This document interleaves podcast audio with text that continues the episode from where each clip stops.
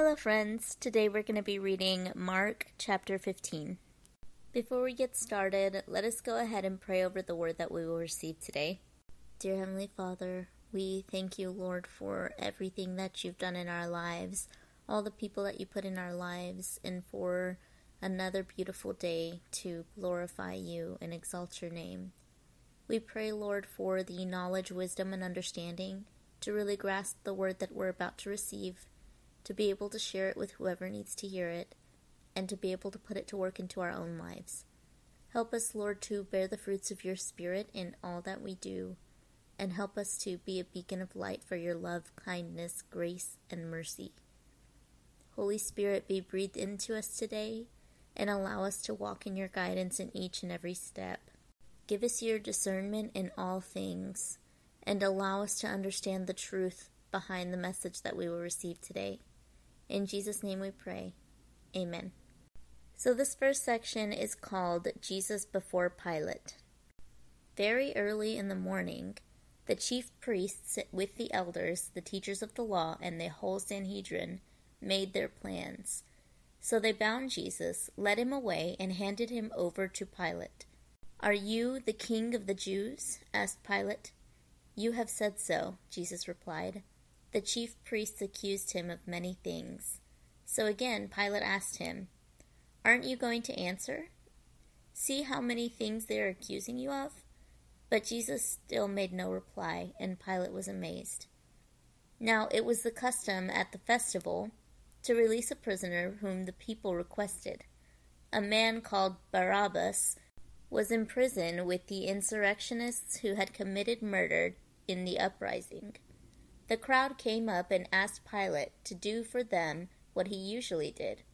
Do you want me to release to you the king of the Jews? asked Pilate. Knowing it was out of self interest, the chief priests handed Jesus over to him. But the chief priests stirred up the crowd to have Pilate release Barabbas instead. What shall I do then? with the one you call the King of the Jews? Pilate asked them. Crucify him, they shouted. Why? What crime has he committed? asked Pilate. But they shouted all the louder, Crucify him! Wanting to satisfy the crowd, Pilate released Barabbas to them. He had Jesus flogged and handed him over to be crucified. This next section is called The Soldiers Mock Jesus. The soldiers led Jesus away into that palace that is the Praetorium and called together the whole company of soldiers. They put a purple robe on him, then twisted together a crown of thorns and set it on him. And they all began to call out to him, Hail, King of the Jews! Again and again they struck him on the head with a staff and spit on him. Falling on their knees, they paid homage to him. And when they had mocked him, they took off the purple robe and put his own clothes on him. Then they led him out to be crucified. This next section is called the Crucifixion of Jesus. A certain man from Cyrene, Simon, the father of Alexander and Rufus, was passing by on his way in from the country, and they forced him to carry the cross. They brought Jesus to the place called Golgotha which means the place of the skull. Then they offered him wine mixed with myrrh, but he did not take it. And they crucified him. Dividing up his clothes, they cast lots to see what each would get. It was nine in the morning when they crucified him. The written notice of the charge against him read, The King of the Jews. They crucified two rebels with him, one on his right and one on his left. Those who passed by hurled insults at him, shaking their heads and saying, So, you who are going to destroy the temple and build it in three days, come down from the cross and save yourself.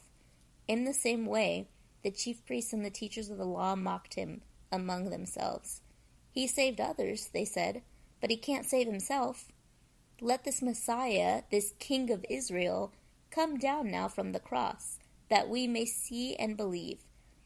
Those crucified with him also heaped insults on him. This next section is called the death of Jesus. At noon, darkness came over the whole land until three in the afternoon. And at three in the afternoon, Jesus cried out in a loud voice, Eloi, Eloi, lema sabachthani, which means, My God, my God, why have you forsaken me? When some of those standing near heard this, they said, Listen, he's calling Elijah. Someone ran, filled a sponge with wine vinegar, put it on a staff, and offered it to Jesus to drink. Now leave him alone. Let's see if Elijah comes to take him down, he said. With a loud cry, Jesus breathed his last breath. The curtain of the temple was torn in two from top to bottom, and when the centurion who stood there in front of Jesus saw how he died, he said, Surely this man was the Son of God.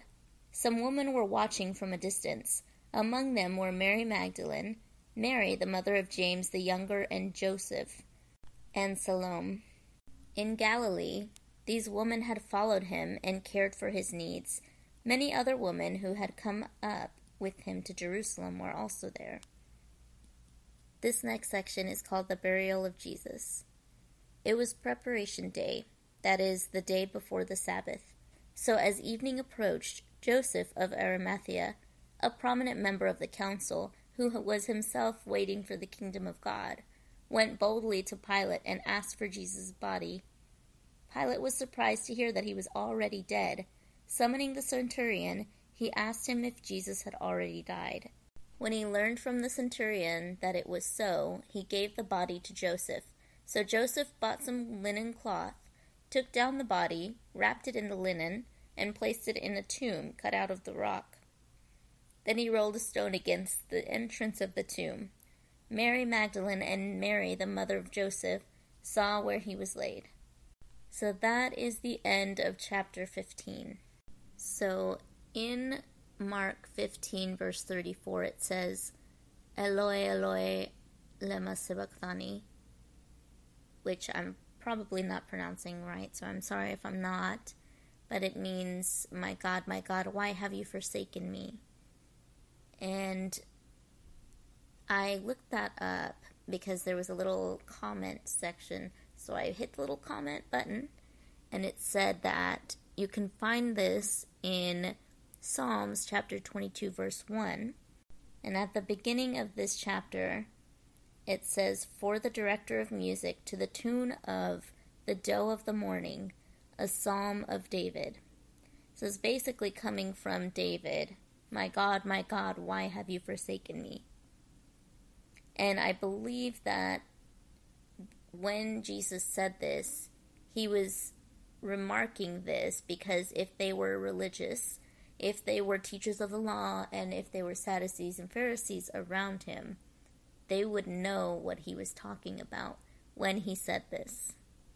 And so I think it was like God answering the prayers of David from that book, Psalms chapter 22.